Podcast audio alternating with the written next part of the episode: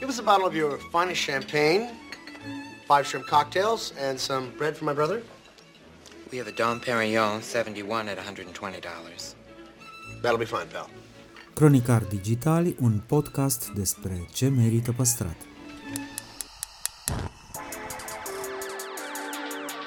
De 4 ani promovăm patrimoniul în rândul tinerilor, scuturând de praf și prejudecăți interacțiunea cu istoria și cultura.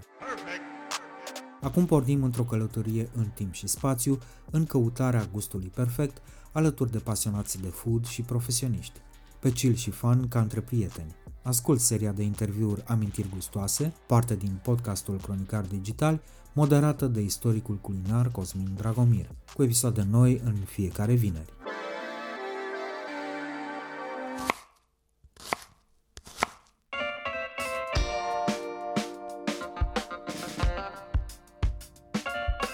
Alina Săftulescu ne familiarizează cu rețetele locale din Gărâna, ca de exemplu supa de lapte, și cu cele specifice Banatului, cum ar fi melcii murați.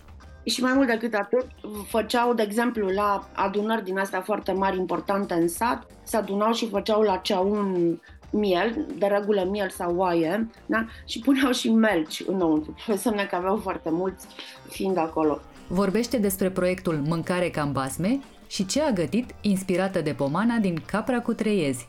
Aflăm și cum s-ar putea dezvolta Via Gastronomica pe Via Transilvanica.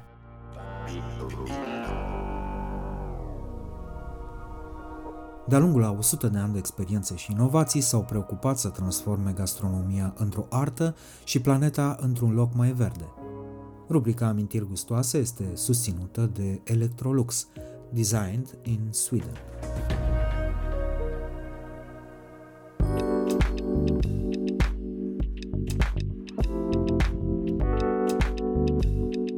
Salutări, dragilor, și bine ne-am regăsit la un nou episod de Amintiri Gustoase, un podcast by Cronicari Digitali. Probabil că ar trebui să-mi cer un pic scuze pentru vocea mea mult mai guturală, sunt și răcit. Invitata de astăzi este Alina Săftulescu. Bună, Alina, mulțumesc mult tare de tot că ai acceptat invitația. Bună dimineața! Pe Alina am cunoscut-o în proiectul Rucsacu cu amintiri de pe Via Gastronomica, unde am fost împreună cu colegii de la Cronicari Digitali. Mai precis, am cunoscut-o mâncând din mâna ei.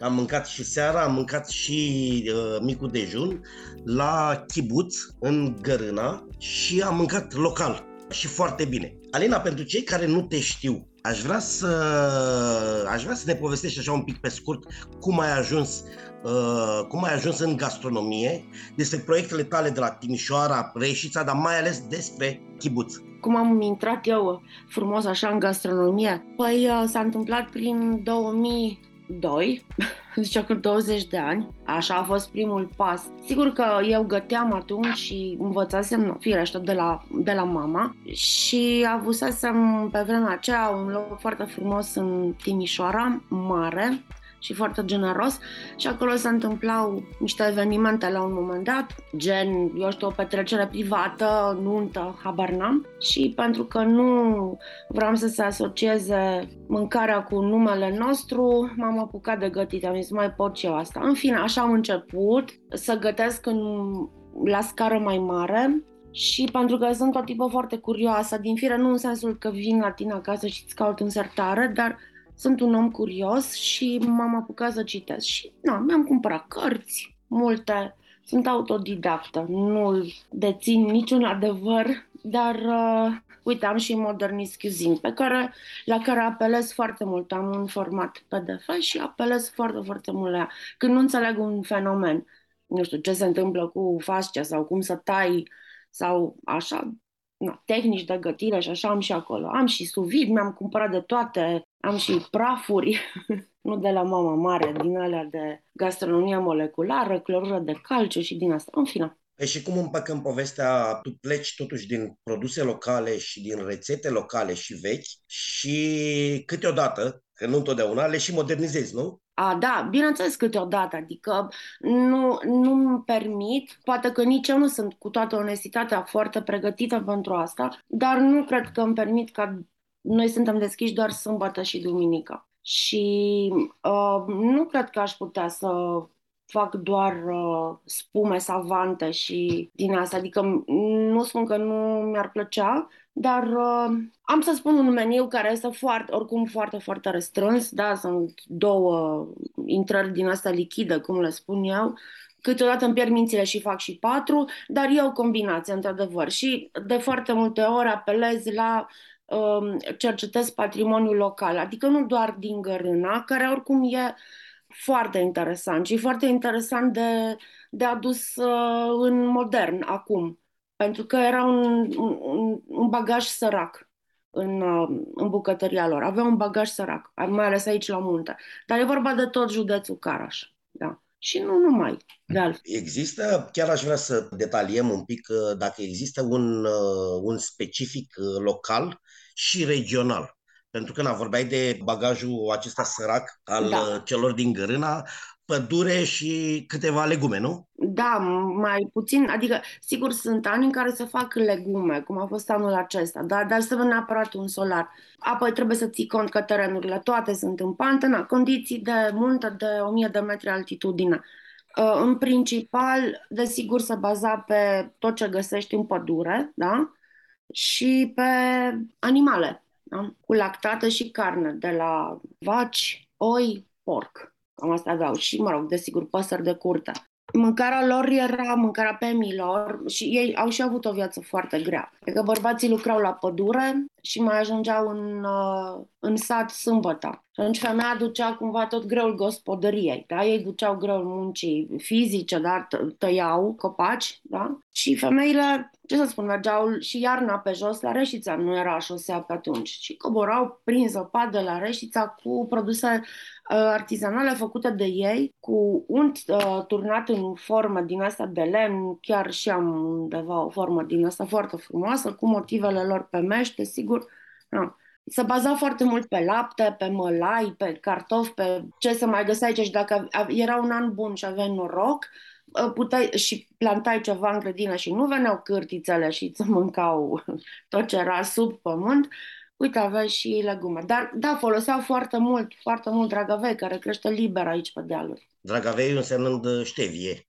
Da, dragavei este... Așa se spune aici la ștevia asta sălbatică, care crește aici, care este un soi mult mai mare decât ștevia normală pe care o știm noi la oraș. Uite, înainte să te rog să detaliem chiar niște rețete culese aflate de tine, aș vrea să explici ce înseamnă termenul de PEM, pentru că nu toată lumea știe și ai făcut referire la el. Da, PEM vine de la Boemia, da? Pemii au fost aduși aici pe la 1700 și ceva să păzească fruntarile țării și să prelucreze mangal pentru imperiu. Sigur că erau condiții aspre, da, la munte și erau zăpezi. Și acum sunt zăpezi mari, deci am avut și minus 33 de grade și zăpadă de 1,20 m. Ei venind din Boemia, da, sunt așa o combinație de... Sunt nemți cumva, da, sunt nemți și limba lor e mai aspră cumva, așa seamănă cu ceha cumva. Din fericire nu este pe cale de dispariție. Există cineva în Elveția care acum se ocupă de problema asta. Ei au venit așa aici și li s-a spus, pentru că veneau din zona Boemiei, li s-a spus bemeri de la Boemia. Și de la bemer, bem, bem, pem. Așa a ajuns pem. Să ne reîntoarcem, dăm, te rog, 2-3 exemple de mâncăruri descoperite de tine, de mâncăruri locale, nu știu, de mâncăruri locale pe care le și pregătești în restaurant. Uite, cea mai interesantă mi se pare mie supa de lapte. Când am citit rețeta, am primit rețeta de la o doamnă localnică de aici, mai sunt foarte puțini, și mi-a spus că practic, i-am copilărit în Ardeal. Mi se pare că e, de fapt, laptele cu mămăligă pe care îl mâncam când eram mică, nu? Sau chiar și acum. Ei, de fapt, ce făceau? Puneau lapte, puneau și lapte acru, adică lapte lăsat la prins peste noapte, în bucătărie, într-un borcan. După aceea făceau o mămăligă din asta vârtoasă, o tăiau bucățele sau forme, cum așa. Eventual, puneau niște cartofi și... dragavei, dacă era vară, aruncau dragavei mult acolo. Acum aici mai sunt tot felul de alte plante din astea minunate pe care le-am regăsit și în cartea spectaculoasă a spectaculoasei Mona Petra. repetiția se scuză în cazul acesta. Ce am făcut eu cu supa asta? Bineînțeles că a trebuit să o aduc undeva mai în modern, pentru că papilele gustative ale orășanului modern nu ar aprecia neapărat o supă din asta. Și atunci am făcut o combinație de zer din lapte de oaie luat de la stână, da? Nu am folosit lapte, am folosit zerul din lapte, care a fost un zer foarte dulce și gras, astfel încât prin fierbere mi-au rezultat bucățele de urdă, da? În care am făcut o combinație de smântână locală cu gălbenușuri de casă, da? Am incorporat-o acolo, între timp separat ne-am pregătit o supă foarte ușoară de cartofi, adică am fiert cartofi, așa. Am pus cartofi dulce, sau dacă nu ai cartofi dulce poți să pui și dovleac plăcintar, gustul e cumva foarte asemănător. Cartofi dulce copt, l-am pus înăuntru, foarte mult dragavei și am făcut găluște din mălai cu puțin gris, ca să țină mai mult, și cu gălbenuș și cu pătrunjel. Le-am dat pe răzătoare și am fiert foarte puțin toată compoziția asta. Un alt exemplu? Ce mi-a plăcut foarte mult, iarăși, dar nu este din Gărâna. Murăturile din melci sunt specifice satului Eftimie-Murgu sau Rudăria, cum îl mai știe lumea, acolo unde sunt morile, vestitele mori de apă. Și am aflat cu surprindere că oamenii acolo făceau murături din melci pe vremuri. Și mai mult decât atât, făceau, de exemplu, la adunări din astea foarte mari, importante în sat, se adunau și făceau la ceaun miel, de regulă miel sau oaie, da? Și puneau și melci înăuntru, înseamnă că aveau foarte mulți fiind acolo. Da, și am încercat și eu să fac murături din melci, dar nu am dus până la capăt. Dar urmează să duc. Mă întrebai din chestiile pe care eu le-am făcut pe aici. Nu știu, altă dată am fost și am căutat mușchi de pădure, m-am gândit ce aș putea să fac cu mușchiul. Sigur că sunt foarte mulți licheni și mușchi din ăștia, dar n-am căutat, am citit, m-am documentat și am văzut că mușchiul, într-adevăr, mușchiul de brad potențează un gust. Cum ar veni, poate spune o enormitate, dar cumva ar fi cam ca un fel de monoglutamat de sodiu. Da? El potențează un gust, dar în mod special are... Atunci când îl fierb, ca și pe sparanghel, în apă dulce sărată, el are un gust de pește, adică apa în care fierbe. Nu l-am lăsat acolo, trebuie să-l fierb foarte mult, cel puțin 3 ore și nu aveam timp de treaba asta, era într-o duminică și eram grăbită să termin până la ora 1 și am făcut un borș de pește, de exemplu, pe care l-am numit Trei Ape, cum se numește și lacul de lângă noi, de lângă Gărâna. Am pus 3 feluri de pește acolo și cu ardei copt, cu ardei iute prăjit și am pus și mușchi de brad. Și, într-adevăr, a fost foarte puternic gustul de pește. A fost și cu pește din lac, a fost foarte bun. Un alt proiect care m-a uns pe mine pe suflet și aș vrea să-l detaliez este acel ospăț cu mâncare cam basme. Da, l-am început la Timișoara, unde am avut un alt loc decât cel despre care povesteam la debutul acestui podcast. Am făcut o serie care s-a numit Gastronomice și Basme, pe care am continuat-o și aici la Gărâna. O fac rarisim, dar mă bucur întotdeauna, pentru că e ca un fel de joacă, intri în poveste.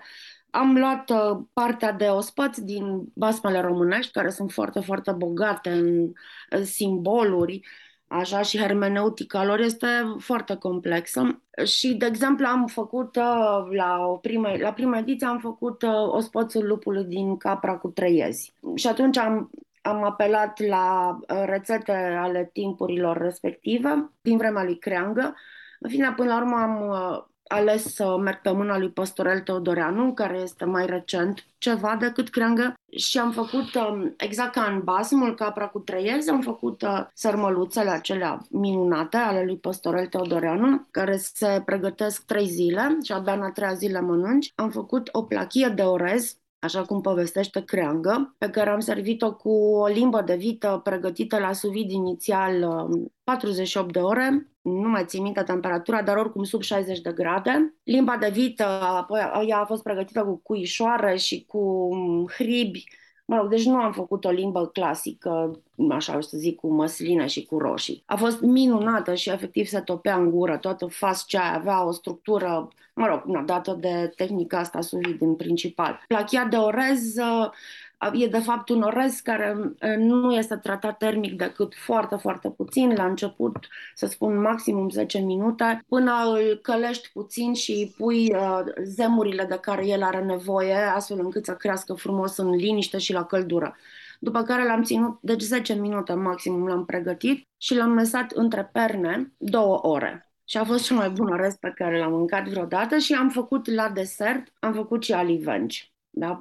Faimoasele prăjituri cu mălai și cu brânză dulce. Și l-am servit cu smântână de casă, am făcut și un pairing foarte frumos cu o casă de vinuri. A fost minunat și toată lumea a spus, Doamne, ce plini suntem, dar nu neapărat că au avut senzația de greu la stomac, dar da, mâncarea este foarte sățioasă, mai ales că pe vremea aceea se gătea foarte mult cu unt și așa am gătit și eu cu unt mult de casă. Am mâncat la tine un desert fabulos, un caș de gutui cu nuci, caș dulce, care nu are treabă cu brânza. Da, chestia asta o mâncasem eu în copilărie. Mama are o prietenă foarte bună, tot profesoară, care vine din zona Brăilei și acolo doamna aceasta, prietena mamei, a învățat să facă de la bunici, mă rog, o chestie, ei spunea acolo pătură de caise. De fapt, fructul nu era neapărat, am aflat ulterior, nu era neapărat cais. Adică nu știu exact ce soi au acolo, nu era nici cais, nici zarzăr, ceva între care crește pe acolo și care pe semn are mult mai multă pectină decât are o caisă în mod normal. Și fierbeau foarte, foarte mult aceste fructe, sau cum e cazul cașului de gutui, da? I-am spus caș și oricum arată ca un caș. Și fructele care au pectină, da? În mod special gutuile și caisele, se fierb foarte mult, da? Se face o dulceață, după aceea treci la următoarea etapă și tot așa, treci de stadiul de magiun până se face foarte groasă și apoi o întins pe o hârtie de cop sau pe o tavă, pe un fund de lemn ud, întins cu o spatulă, cu o paletă, la ce grosime vrei tu. Dacă fierbi mai mult, poți să o pui la 1,5 cm grosime și o lași la uscat o lună, 2 și devine o chestie din asta care e foarte fancy acum și o cumperi foarte scump din magazin, un baton din ăsta plin de energie bașca, dacă îi mai pui și niște nuci sau presari, eu știu, tot felul de alte semințe, susan, negru, în fine. Iar cașul de gutui nu-l duci atât de mult. Poți să pui căsuța semințelor, care are foarte multă pectină, poți să o pui separat într-un săculeț, să fiarbă împreună cu fructele și cu zahărul și nu-l fierbi atât de mult, dar trebuie să știi exact, e o tehnică, mă rog, ca să vezi când e gata. Aceea scoți, desigur, săculețul și îl lasi, să zicem că iese cam de 3 cm grosime și îl pui în formă. Și pe forma aceea, dacă ar fi minunat să fie gen o sită din asta dreptunghiulară sau o tavă, în fine o lași 2 luni, mai verifici din când în când și chestia asta ține, uite, cel mai vechi caș de gutui pe care l-am mâncat a avut 16 ani. Da. Am o întrebare, o dilemă personală, aș putea să spun. De ce nu găsesc șonc în București? Pentru că șoncul, șoanca din Banat, le-am descoperit și eu, nu știu, acum 3-4 ani în Timișoara. Mi se pare un produs fabulos. Am zis că Timișoara n-ar trebui să fie Fruncea, ci ar trebui să fie Șoldul, de fapt. Care-i treaba cu șoncul bănățean? Păi, fii atent, să știi că e o întreagă filozofie și nu e deloc simplu să faci șonc, desigur, și ai nevoie, evident, de niște condiții. Adică tu nu poți să zici, băi, mă duc, lasă, că mi-au eu de la, nu știu ce, mare magazin, îmi iau un șonc din ăsta crud și îl țin eu în sare și îl scot. Păi nu, nene, că trebuie să-l zvânți și trebuie să-i dai un regim din ăsta de cald-rece, cald-rece. Uite, de exemplu, eu am făcut, a fost o greșeală, o să spun, am ținut o șuncă de mangalița aproape 5 luni în sare. Și toată lumea mi-a spus, și eram și eu stresată, mamă, o să vezi, o să fie o saramură din aia oribilă. Ei, nu a fost așa. După care mi-a spus un prieten, ai grijă, vezi, du-o în pod. Era deja și timpul destul de târziu, adică eram prin martie-aprilie, să ne înțelegem. Bine, aici la munte încă nu vine căldura, era încă rece, dar muștele, dacă se dezmorțește cumva atmosfera, muștele încep să apară și atunci ele nu circulă noaptea, ele stau noaptea pe loc și atunci o puneam în frigider ziua, da, și avea un anumit regim de temperatură și noaptea o atârnam în podul de la șură, care era și ventilat, avea o ventilație și o circulație din asta naturală a aerului. Ei, vreau să-ți spun că după ce am făcut chestia asta, mă rog, eu, Gabriel, o lună și ceva, am verificat șunca și, deci mi-am pierdut mințile, era atât de bună, nu mai am nimic, am avut 3 șunci, nu mai aveam deloc. Bă, ce patan era! Deci era extraordinar, gust de pădure, de nuci de pădure, de alună, incredibil de bun am fost. Dar n-am, Mangalița. E foarte greu să aduci la București, pentru că orașele mari, acolo ești sclavul timpului, nu ai timp și atunci totul este pe repede înainte și pe fugă. Ori o șuncă din asta chiar trebuie să o tratezi cu maximă seriozitate. Măcar 3 luni trebuie să o îngrijești și așa mai departe. Dar probabil că dacă ai rude la țară poți să faci. Întrebam de fapt cu un alt scop și pentru, iar sunt nevoit să explic un pic ascultătorilor, când vorbim de șonc-șoncă ne referim, dacă vreți, la, nu știu, reprezentantul autohton al prosciutului sau al hamonului. Da. Vorbim de o pulpă întreagă, maturată, din care tăiem felii subțiri și ne delectăm cu ele. Ei bine, eu sunt mâhnit că nici măcar în Timișoara nu găsești în toate piețele sau în toate magazinele și cred că are un potențial enorm de a deveni un brand gastronomic local. Absolut, da. Cei de la DSV nu sunt foarte închiși la minte și la un moment dat în Timișoara, prin 2013, am deschis un loc foarte, foarte cunoscut unde foloseam baloți de fân și scaune din astea foarte fancy pe care ședea lumea.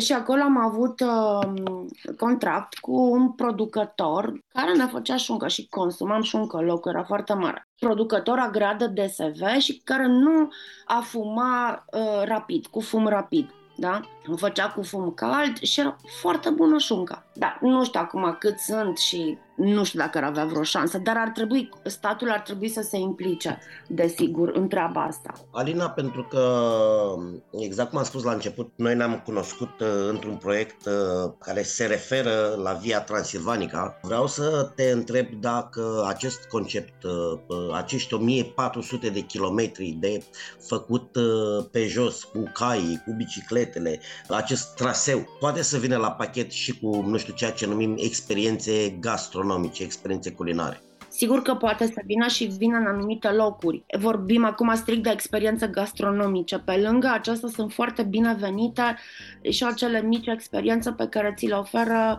oamenii din sate, care sunt niște oameni de multe ori amărâți și care își pun pe masă tot ce au mai bun.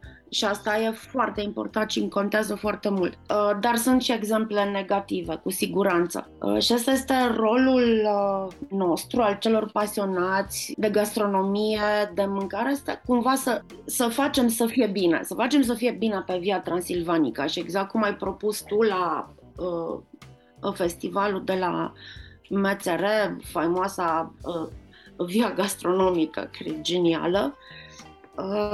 Da, trebuie neapărat făcut acest layer suprapus peste Via Transilvanica, această Via Gastronomică. Este foarte important. Oamenii ăștia au făcut Via Transilvanica cu fonduri proprii, cu sute de voluntari și ambasadori și oameni care au venit și au pus umărul. Nu au cum să acopere, este evident, da? Și nu au cum să controleze. Atunci venim noi cu acest layer, hai să vină alții cu un alt layer despre altceva, dar noi trebuie să facem treaba asta, adică tu trebuie să o duci mai departe. Alina, din păcate suntem la final, dar noi sigur ne revedem noi curând, așa, să stăm pe îndelete. N-am avut niciodată timpul ăsta, de fapt nu mai avem timp. Noi avem o rubrică, cea care a dat și titlul seriei de interviuri, Amintiri Gustoase. Adică să ne povestești despre acea mâncare care îți aduce aminte de copilărie. E banală, e mămăligă, bineînțeles din făină de mălai de moară, așa. Faci o mămăligă, o pui pe farfurie, caldă, fierbinte, aburindă, pui unt de casă, caș din asta, din zona Reghinului, acolo cașul e altfel decât cașul de peste tot, e cu găuri așa și genial. Ăla se frământă, se zdrobește, se frământă, se îndeasă în borcan, în fine pui acest caș acolo, un pic de sare, îmi punea bunica, închizi toată treaba asta și faci o bilă, un boț, acolo se numește boț, și se punea pe cuptor, acoperit cu un ștergar curat, în final, și când îl mâncam cu magiun de prune. Era ceva de-ți pierdeai mințile și este foarte, foarte bun. O să-l și introduc pe meniu aici. Poate că sub altă formă trebuie să mă gândesc cum, dar este absolut spectaculos. Și vreau să-l introduc la desert. De ce desertul trebuie să fie dulce? Nu trebuie neapărat să fie dulce. Alina, îți mulțumesc mult tare de tot.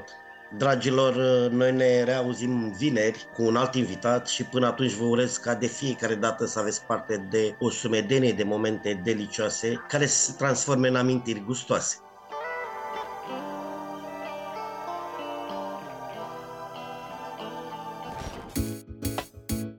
Podcastul Cronicari Digital este susținut de Raiffeisen Bank și Electrolux România.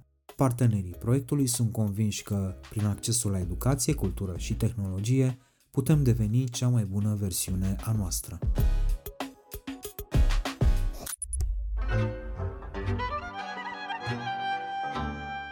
Cronicari Digitali, un podcast despre ce merită păstrat.